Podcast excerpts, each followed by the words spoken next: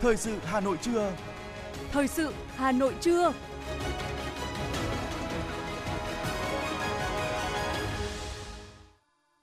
Quang Minh và Thu Minh kính chào và cảm ơn quý vị thính giả đang nghe chương trình Thời sự trưa của Đài Phát thanh và Truyền hình Hà Nội. Chương trình hôm nay, trưa chủ nhật, ngày 2 tháng 10 năm 2022 sẽ chuyển tới quý vị một số nội dung chính sau đây.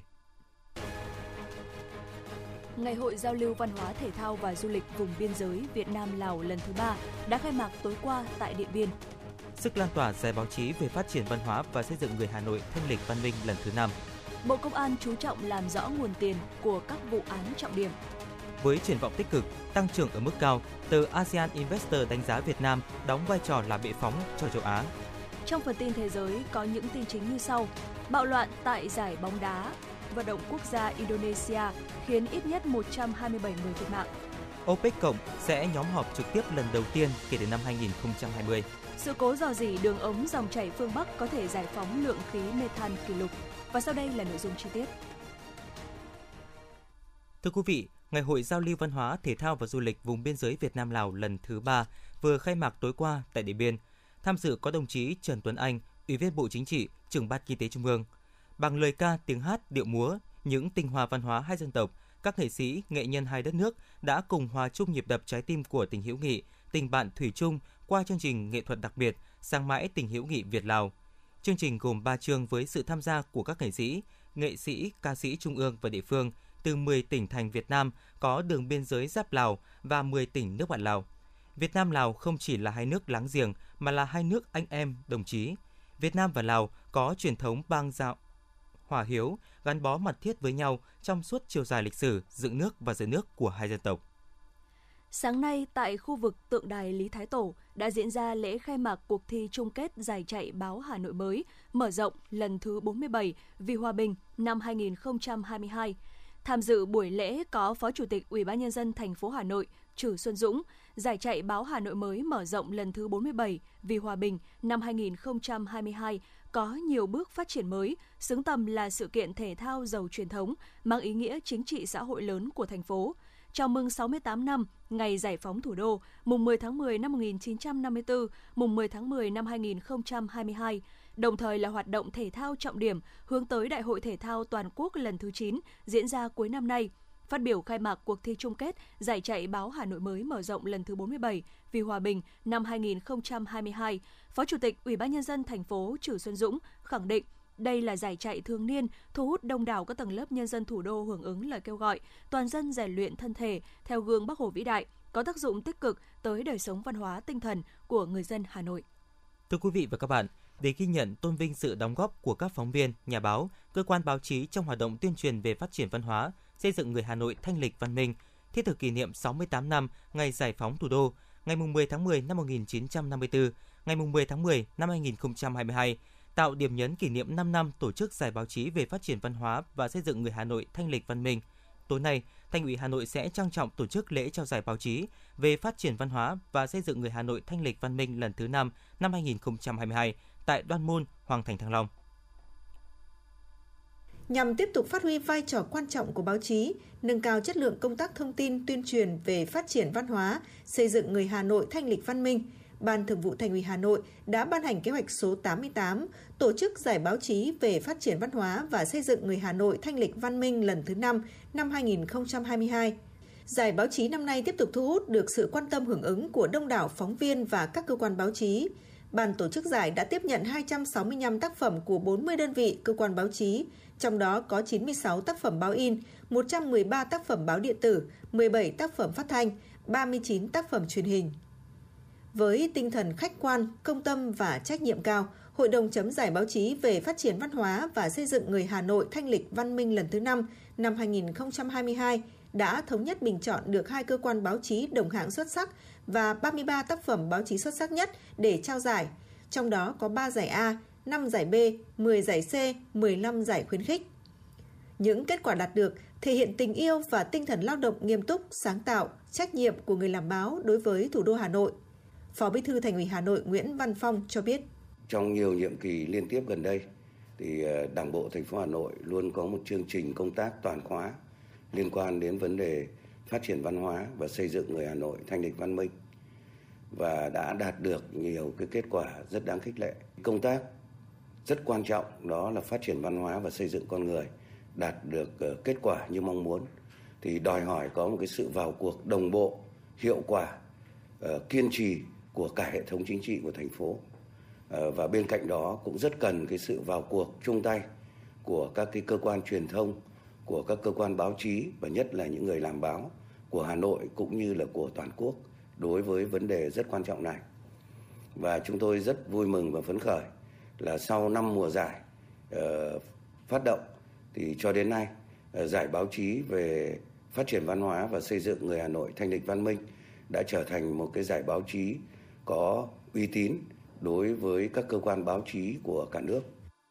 Theo đánh giá của Hội đồng chấm giải, năm nay các tác phẩm báo chí dự thi có nội dung và hình thức thể hiện phong phú, đa dạng, chất lượng đồng đều. Nhiều tác phẩm báo chí được chuẩn bị công phu, bám sát thực tiễn, phản ánh đúng, trúng và kịp thời các vấn đề trong phát triển văn hóa, xây dựng người Hà Nội thanh lịch văn minh, tạo hiệu ứng lan tỏa tích cực trong xã hội. Nhà báo Lê Quốc Minh, Ủy viên Trung ương Đảng, Tổng biên tập báo Nhân dân, Chủ tịch Hội Nhà báo Việt Nam cho biết. Cuộc thi về những chủ đề hết sức có ý nghĩa này là một bước, bước đi rất sớm và rất có ý nghĩa. Nó góp phần để những cái vấn đề về văn hóa được lan tỏa rộng rãi trên các cơ quan báo chí dù là báo in dù là phát thanh truyền hình hay là điện tử. À, chúng ta cũng luôn nhấn mạnh đến cái việc à, phải có nhiều tấm gương người tốt việc tốt nhiều các cái nét đẹp trong xã hội được đưa lên các hình thức truyền thông báo chí hơn. Ý tưởng à, tiên phong của Hà Nội chắc chắn nó đã góp phần để cho những nội dung về văn hóa à, được lan tỏa không chỉ trên những à, sản phẩm báo chí của Hà Nội mà còn trên nhiều cái sản phẩm báo chí của các cơ quan báo chí trong toàn quốc. Được tổ chức từ năm 2018, sau 5 năm đã có tổng số 1.371 tác phẩm của các cơ quan báo chí tham dự giải. Trung bình mỗi năm có gần 300 tác phẩm của hơn 30 cơ quan báo chí tham dự. Sự tham gia tích cực của các phóng viên và các cơ quan báo chí là yếu tố quan trọng tạo nên thành công của các mùa giải, đồng thời thể hiện tinh thần lao động nghiêm túc, sáng tạo, trách nhiệm của những người làm báo, các cơ quan báo chí trước các vấn đề đặt ra đối với phát triển văn hóa thủ đô Hà Nội hiện nay.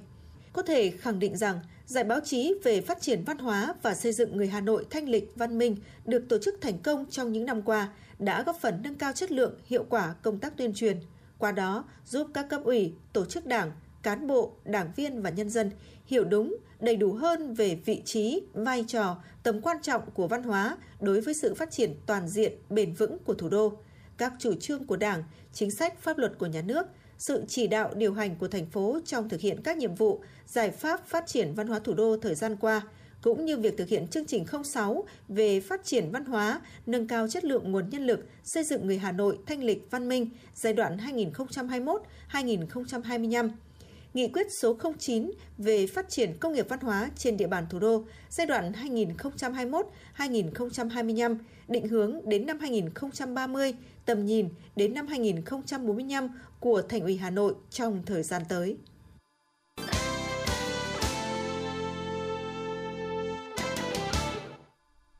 Thưa quý vị và các bạn, Ủy ban nhân dân thành phố Hà Nội vừa ban hành kế hoạch số 251 về hưởng ứng phong trào thi đua vì người nghèo, không để ai bị bỏ lại phía sau đến năm 2025. Kế hoạch nêu rõ tùy theo từng nhóm đối tượng để đề ra nội dung thi đua phù hợp với thực tiễn và yêu cầu nhiệm vụ giảm nghèo, các sở ban ngành thành phố, Ủy ban Mặt trận Tổ quốc Việt Nam thành phố, các tổ chức chính trị xã hội hoàn thành có chất lượng, đúng thời hạn các văn bản hướng dẫn thực hiện chính sách, chương trình giảm nghèo theo chỉ đạo của cấp có thẩm quyền,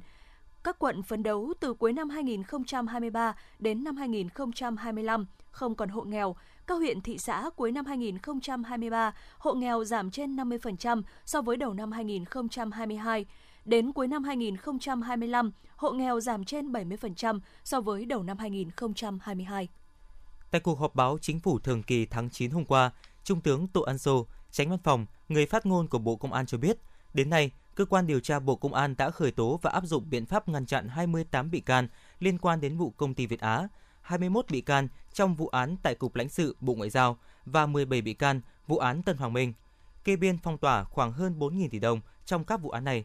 Điểm đặc biệt, đây là các vụ án kinh tế nên trong quá trình tố tụng, Bộ Công an rất chú trọng điều tra xác minh làm rõ nguồn tài chính, nguồn tiền đi và đến, các tài sản của các đối tượng để khi khởi tố vụ án bị can số tài sản, nguồn tiền được phong tỏa, kê biên để đảm bảo thu hồi tiền cho người dân và nhà nước.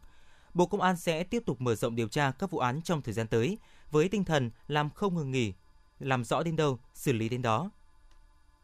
Cũng trong buổi họp báo chính phủ này, Bộ Nội vụ cho biết thời điểm này, Bộ đã nhận được báo cáo của 28 cơ quan trung ương, 63 tỉnh thành phố trực thuộc trung ương. Kết quả là trong 2,5 năm, có 39.552 cán bộ, công chức, viên chức nghỉ việc, chiếm 2% tổng số biên chế được giao. Như vậy, tính bình quân một năm có khoảng gần 16.000 người nghỉ việc. Hai lĩnh vực nổi bật là ngành giáo dục có hơn 16.400 người, ngành y tế hơn 12.000 người nghỉ việc. Nguyên nhân chính được cho là chế độ chính sách còn nhiều khó khăn so với nhu cầu cuộc sống. Thời gian tới, Bộ Nội vụ cùng Bộ Tài chính, các cơ quan liên quan sẽ báo cáo Bộ Chính trị, Quốc hội nhằm xem xét tăng lương thế nào cho phù hợp. Bộ Xây dựng vừa ban hành kế hoạch hoạt động hưởng ứng ngày chuyển đổi số quốc gia năm 2022 với chủ đề chuyển đổi số giải quyết các vấn đề của xã hội vì một cuộc sống tốt đẹp hơn cho người dân. Các hoạt động hưởng ứng bao gồm phát động các sáng kiến mang lại lợi ích thiết thực cho người dân, thúc đẩy quảng bá toàn dân tăng cường sử dụng các sản phẩm, dịch vụ số, thúc đẩy phổ cập kỹ năng số, làm cho người dân được hưởng thụ những kết quả do chuyển đổi số mang lại. Tại bộ phận một cửa, từ ngày 10 tháng 10, Bộ Xây dựng sẽ cử cán bộ chuyên trách về công nghệ thông tin, hướng dẫn trực tiếp người dân và doanh nghiệp thực hiện các dịch vụ công trực tuyến. Bộ Xây dựng cũng yêu cầu các đơn vị tham gia giải quyết thủ tục hành chính thuộc Bộ đẩy mạnh việc số hóa hồ sơ, kết quả giải quyết thủ tục hành chính, kết nối, chia sẻ dữ liệu với cơ sở dữ liệu quốc gia phục vụ giải quyết thủ tục hành chính. Ngân hàng Nhà nước cho biết chính phủ đã có chỉ đạo về mặt nguyên tắc. Ngân hàng Nhà nước khi điều chỉnh lãi suất này cũng đã tính đến mục tiêu này. Do đó, cơ quan này chỉ tăng lãi suất điều hành và trần lãi suất tiền gửi, đồng thời giữ nguyên trần lãi suất cho vay. Điều này thể hiện việc điều hành của đã hướng đến các mục tiêu ổn định mặt bằng lãi suất cho vay. Đồng thời Ngân hàng Nhà nước cũng vận động các tổ chức tín dụng tiếp tục giả soát để tiết giảm các chi phí hoạt động, qua đó tạo điều kiện về mặt tài chính để giữ ổn định mặt bằng lãi suất cho vay, hỗ trợ người dân và doanh nghiệp trong thời gian tới. Cục Quản lý Giám sát Bảo hiểm Bộ Tài chính cho biết, pháp luật hiện hành quy định nhân viên của các tổ chức tín dụng tham gia tư vấn, chào bán bảo hiểm, sản phẩm bảo hiểm phải được trang bị kiến thức về bảo hiểm và thị trường bảo hiểm nhằm hiểu đúng và rõ về sản phẩm tư vấn cho khách hàng – vì vậy, trường hợp nhân viên ngân hàng tư vấn sai hoặc không đầy đủ, vi phạm hợp đồng đại lý bảo hiểm, gây thiệt hại đến quyền, lợi ích hợp pháp của người được bảo hiểm, thì doanh nghiệp bảo hiểm vẫn là bên chịu trách nhiệm về hợp đồng bảo hiểm do ngân hàng thu xếp giao kết. Thưa quý vị và các bạn, Hiệp định Đối tác Toàn diện và Tiến bộ Xuyên Thái Bình Dương CPTPP sau khi được thực thi đã góp phần vào tăng trưởng kinh tế của đất nước. Tuy nhiên, các chuyên gia cho rằng để tận dụng được những lợi thế từ hiệp định, các doanh nghiệp cần chú trọng gia tăng giá trị cho sản phẩm của mình, cải tiến chất lượng sản phẩm phù hợp tiêu chí thị hiếu và các yêu cầu của thị trường. Sau 3 năm thực thi hiệp định CPTPP, kim ngạch xuất khẩu đạt thành tích đáng tự hào, nhất là trong bối cảnh chịu ảnh hưởng của dịch bệnh. Cụ thể, năm vừa qua, tổng kim ngạch xuất khẩu đạt 680 tỷ đô la Mỹ, mức tăng trưởng đạt 19%. Đây là mức tăng trưởng hết sức ấn tượng. Các chuyên gia kinh tế đánh giá, các hiệp định thương mại tự do và hiệp định CPTPP đã có đóng góp rất tích cực trong việc hỗ trợ các doanh nghiệp mở rộng thị trường xuất khẩu cũng như tăng thêm nguồn cung nhập khẩu. Tuy nhiên hiện nay các sản phẩm hàng hóa xuất khẩu có giá trị gia tăng và hàm lượng công nghệ cao của nước ta sang thị trường CPTPP vẫn còn rất thấp. Nhiều mặt hàng mặc dù thị trường đang có nhu cầu lớn nhưng doanh nghiệp Việt vẫn chưa khai thác hết và mức độ thâm nhập chưa nhiều. Theo chuyên gia kinh tế Lê Duy Bình, giao cản để doanh nghiệp tận dụng được các lợi thế của hiệp định là khác nhau – đó là tiếp cận thị trường để hưởng ưu đãi thuế quan, các doanh nghiệp phải đáp ứng các điều kiện, trong đó điều kiện quan trọng nhất là đáp ứng yêu cầu về nguồn gốc xuất xứ. Đây là trở ngại lớn nhất của doanh nghiệp Việt Nam. Chuyên gia kinh tế Lê Duy Bình cho biết. Cái hiểu biết của doanh nghiệp về cái xuất xứ hàng hóa cũng khác nhau và có thể là chưa đầy đủ. Vì bản thân cái xuất xứ hàng hóa đó trong CPTPP có rất là nhiều những quy định về xuất xứ hàng hóa và đối với từng cái hình thức đó thì các doanh nghiệp phải có những quá trình về tổ chức sản xuất Ờ, mua những nguyên vật liệu đầu vào như thế nào quá trình về canh tác rồi quá trình về đánh bắt cả một cái quá trình mà tổ chức cái khoản sản xuất của mình cũng phải đòi hỏi cái người sản xuất những cái doanh nghiệp của chúng ta tập hợp đầy đủ tất cả những cái hồ sơ chứng từ để chứng minh được nguồn gốc thì tôi nghĩ rằng đấy là một cái cũng rất là khó khăn đối với nhiều doanh nghiệp hiện nay Bên cạnh đó, mỗi sản phẩm hàng hóa của nước ta mới chỉ dừng ở gia công, lắp ráp cho nước ngoài, giá trị gia tăng chưa cao. Đối với mặt hàng nông sản, thủy sản, chủ yếu là xuất khẩu sản phẩm thô đông lạnh, hàm lượng chế biến, giá trị gia tăng trong các sản phẩm xuất khẩu vẫn còn chưa cao. Trong khi đó, nhiều thị trường nằm trong hiệp định lại có nhu cầu cao với mặt hàng xuất khẩu thế mạnh của Việt Nam là điện thoại, điện tử, giày dép, dệt may, nông thủy sản. Do đó, để tận dụng tốt hơn nữa từ các lợi thế của hiệp định CPTPP trong thời gian tới, yêu cầu đặt ra đối với các doanh nghiệp là phải nâng cao năng lực cạnh tranh, cần chuẩn bị cho một sự cạnh tranh khốc liệt hơn từ các thị trường CPTPP và các quốc gia thành viên của các hiệp định. Bà Võ Hồng Anh, Phó vụ trưởng vụ thị trường châu Âu châu Mỹ, Bộ Công Thương nêu ý kiến. Trong thời gian tới thì các doanh nghiệp mà Việt phải xem xét để chú trọng về cái việc gia tăng cái giá trị cho sản phẩm của mình à, thông qua cái việc là cải tiến chất lượng phát triển các cái sản phẩm để phù hợp với cái tiêu chí thị hiếu và các cái yêu cầu của thị trường. Rồi là đổi mới áp dụng khoa học công nghệ trong cái quy trình sản xuất, hướng tới sản xuất các cái sản phẩm xanh, phát triển à, sản xuất bền vững để mà phù hợp với cái thị trường đích đến của mình và phải luôn luôn đầu tư tìm hiểu kỹ thị trường đích đến của mình để hiểu về cái nhu cầu của họ. Bên cạnh đó, các chuyên gia cũng cho rằng doanh nghiệp cần phải đổi mới sáng tạo, vì nếu không đổi mới sáng tạo thì doanh nghiệp không thể tồn tại và phát triển trong một môi trường biến động nhanh, linh hoạt và có tính cạnh tranh cao như vậy. Trước hết là việc đẩy mạnh nghiên cứu thị trường nói riêng và nghiên cứu phát triển nói chung. Nghiên cứu phát triển là việc đầu tư phát triển các nghiên cứu công nghệ mới để tạo ra sản phẩm, quá trình và dịch vụ mới có tính cải tiến để đáp ứng nhu cầu của khách hàng hoặc của thị trường tốt hơn – Hoạt động nghiên cứu và phát triển luôn được các công ty đa quốc gia, các công ty tiên phong về công nghệ trên thế giới quan tâm triển khai thường xuyên và liên tục. Từ phía doanh nghiệp, sự thích ứng hay thay đổi để hướng tới phát triển bền vững vừa mang tính chất nội tại của doanh nghiệp, vừa là yếu tố bên ngoài ép buộc mà doanh nghiệp không làm cũng phải làm để vì sự tồn tại và phát triển lâu dài của doanh nghiệp.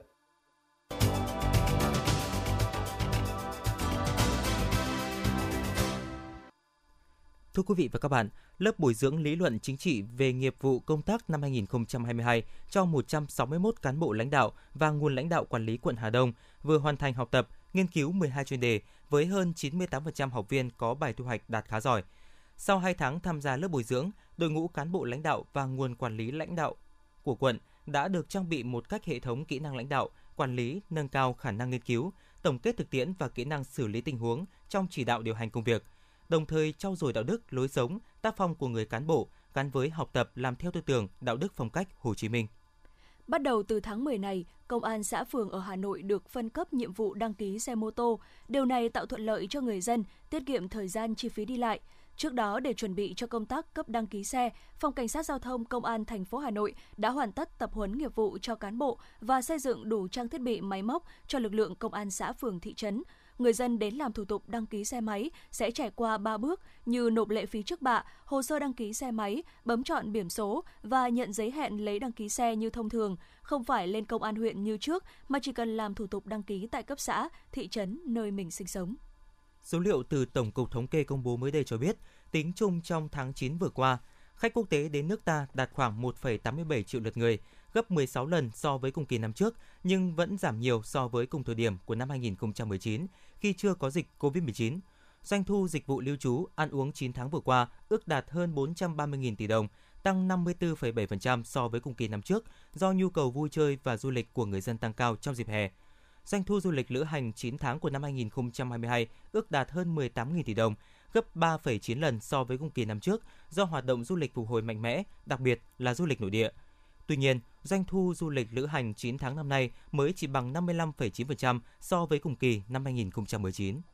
Triển lãm cây cảnh nghệ thuật huyện Đông Anh lần thứ 3 năm 2022 vừa được tổ chức với hơn 500 tác phẩm cây cảnh nghệ thuật tiêu biểu, đặc sắc của nghệ nhân. Chủ nhà vườn trên toàn quốc được trưng bày thiết thực chào mừng kỷ niệm 68 năm ngày giải phóng thủ đô mùng 10 tháng 10 và kỷ niệm 146 năm thành lập huyện – Hội Cây cảnh nghệ thuật huyện Đông Anh đã và đang trở thành điểm sáng trong phong trào chế tác kinh doanh cây cảnh nghệ thuật trên cả nước với nhiều tác phẩm cây cảnh nghệ thuật nổi tiếng, trị giá hàng chục tỷ đồng được giao dịch trên thị trường, góp phần thúc đẩy sự phát triển ngành kinh tế xanh. Nhân dịp triển lãm, Hội Cây cảnh nghệ thuật huyện đã trao tặng 30 xuất quà trị giá 1 triệu đồng mỗi suất cho hộ gia đình hoàn cảnh khó khăn, thiết thực chung tay cùng chính quyền làm tốt hơn công tác đảm bảo an sinh xã hội.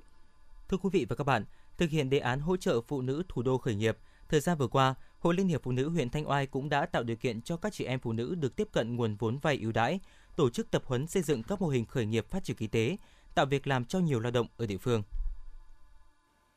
Trên diện tích hơn 6 xào, sau khi được tham gia các lớp tập huấn về sản xuất nông sản an toàn do Hội Liên hiệp Phụ nữ huyện Thanh Oai tổ chức, bà Nguyễn Thị Lích, đã vay 50 triệu đồng từ nguồn vốn vay tín chấp của Hội Liên hiệp Phụ nữ huyện Thanh Oai để đầu tư mua cây, con giống, áp dụng trồng và chăm sóc theo hướng an toàn để cung ứng ra thị trường.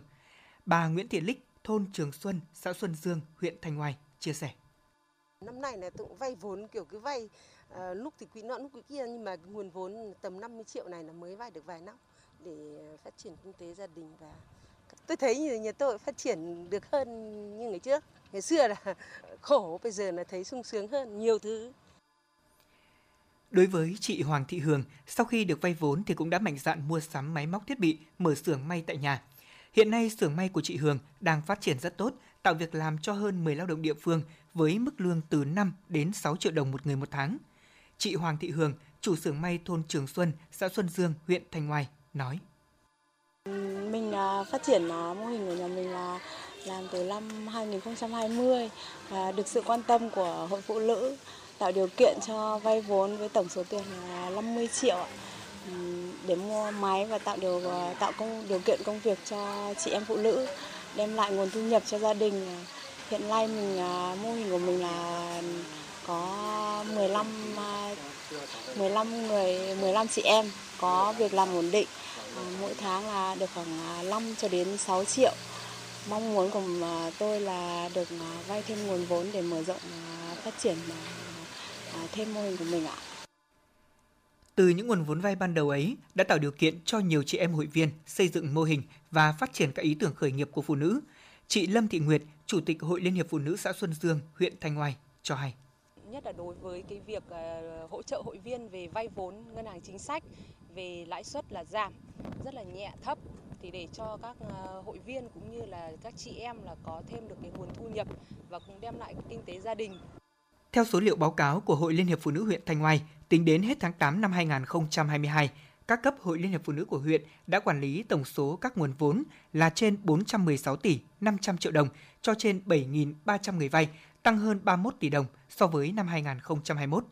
Trong đó, nguồn vốn vay từ Ngân hàng Chính sách Xã hội là hơn 254 tỷ đồng, nguồn vốn vay từ Ngân hàng Nông nghiệp huyện là hơn 156 tỷ đồng và nguồn vốn vay từ các tổ tiết kiệm tại chi là gần 2 tỷ đồng. Từ những nguồn vốn vay ưu đãi đó, tính đến nay, Hội Liên hiệp Phụ nữ huyện Thanh Hoài cũng đã hỗ trợ cho 105 hộ thoát nghèo, cận nghèo và mới thoát nghèo bằng các hoạt động cho tiếp cận nguồn vốn vay ưu đãi, giới thiệu việc làm, giúp đỡ ngày công, con giống, tập huấn kiến thức và chuyển giao khoa học kỹ thuật cho chị em hội viên để phát triển kinh tế, vươn lên thoát nghèo, làm giàu chính đáng trên mảnh đất quê hương. Bà Nguyễn Thúy Mai, Chủ tịch Hội Liên hiệp Phụ nữ huyện Thanh Hoài cho biết. Thì à, trong thời gian qua thì Hội Liên hiệp Phụ nữ huyện đã phối kết hợp với hai ngân hàng, đó là Ngân hàng Chính sách Xã hội và Ngân hàng Nông nghiệp Phát triển Nông thôn, đã tạo rất điều kiện thuận lợi để cho các chị em à, được vay vốn để phát triển kinh tế. Và số tiền tiết kiệm à, hiện nay là 8 tỷ 915 triệu và đã giúp với cái số tiền tiết kiệm này thì lại giúp cho các hội viên được vay vốn với lãi suất rất thấp. Và từ đó thì các chị em phụ nữ Ờ, đã được tiếp cận ờ, nguồn vốn và đã phát triển kinh tế để ờ, đặc biệt là đối với những chị em mà thuộc gia đình khó khăn thì đã phần nào nâng cao được đời sống để thoát nghèo. Có thể nói, thông qua sự hỗ trợ của các cấp hội Liên hiệp Phụ nữ thì ngày càng nhiều các mô hình phát triển kinh tế do phụ nữ làm chủ được thành lập. Các mô hình phát triển kinh tế do Hội Phụ nữ đảm nhận đã góp phần khai thác được tiềm năng và thế mạnh của địa phương, duy trì các làng nghề truyền thống, hỗ trợ phát triển kinh tế gia đình bền vững, nâng cao đời sống của hội viên phụ nữ, thực hiện có hiệu quả nhiệm vụ phát triển kinh tế xã hội tại địa phương.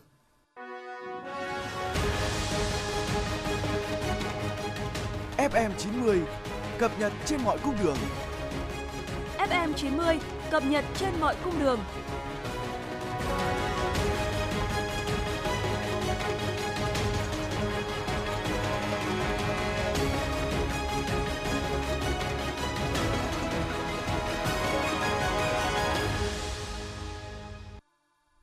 Xin được chuyển sang phần tin quốc tế. Thưa quý vị và các bạn, cảnh sát Indonesia cho biết 127 người đã chết và 180 người bị thương sau một vụ dẫm đạp xảy ra sau trận thi đấu bóng đá giữa đội Persebaya Surabaya và đội Arema Malang ở tỉnh Đông Java đêm hôm qua.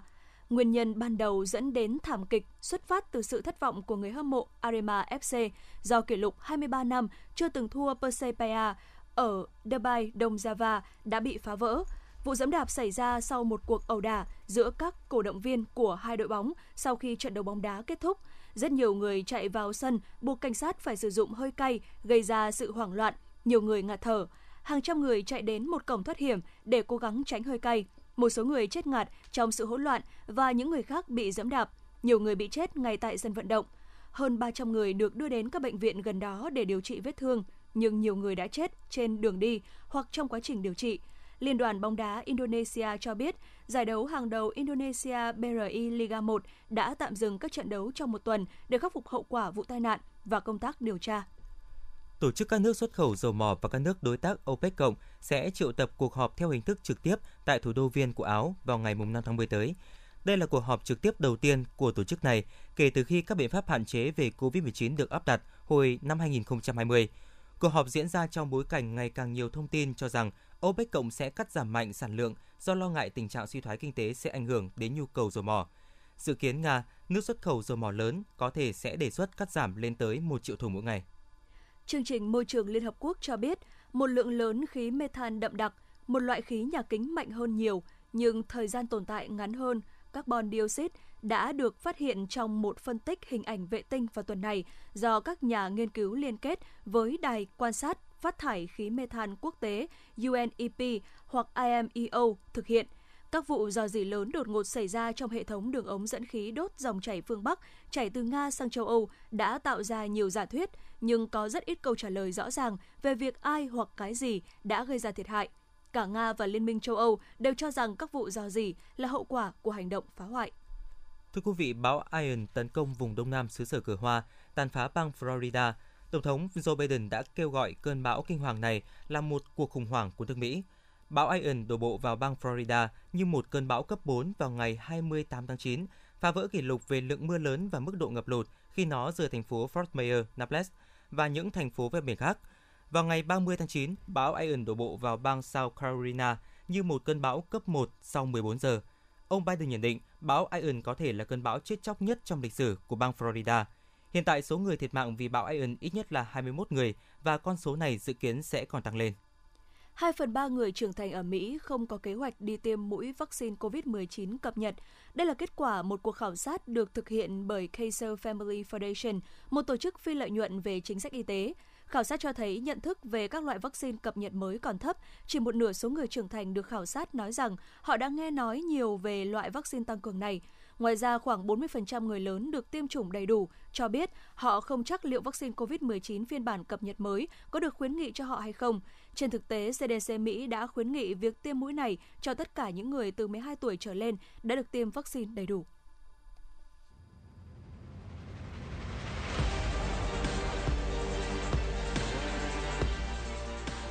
Bản tin thể thao Bản tin thể thao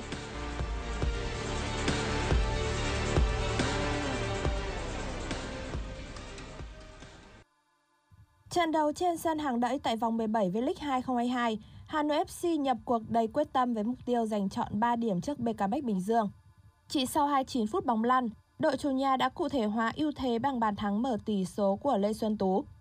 Sau khi ghi bàn, Hà Nội FC chơi chậm nhưng luôn tạo sự nguy hiểm trong mỗi đợt lên bóng. Phút thứ 49, từ pha treo bóng của Thái Quý vào khu vực cấm, Lua Cao đã băng xuống dứt điểm nâng tỷ số lên 2-0 cho đội chủ nhà. Trên đà thăng hoa, Lua Cao đã hoàn tất cú đúp bàn thắng ở phút 54. 10 phút sau, Hà Nội FC có thêm một bàn thắng nữa của Tuấn Hải để nâng tỷ số lên 4-0. Bàn duy nhất của BKM Bình Dương được ghi sau cú sút phạt thành công của Tiến Linh. Tháng 5-1, Hà Nội FC xây chắc ngôi đầu bảng xếp hạng với 34 điểm, hơn đội xếp thứ hai là Viettel FC 6 điểm. Ở một diễn biến khác, Thanh Hóa tiếp đón Bình Định, đội bóng đang có phong độ rất cao và dàn cầu thủ chất lượng. Mặc dù bị đánh giá yếu hơn nhưng đội chủ nhà sớm có được bàn mở tỷ số ở phút thứ hai khi Jose Paulo de Oliveira Pinto đánh bại thủ môn Văn Lâm trên chấm 11m. Sang hiệp 2, Thanh Hóa tiếp tục có thêm bàn nâng tỷ số lên 2-0 ở phút 54 do công của Đinh Tiến Thành. Những nỗ lực của Bình Định chỉ giúp họ có bàn rút ngắn tỷ số xuống 1-2 do công của Jamie Linh.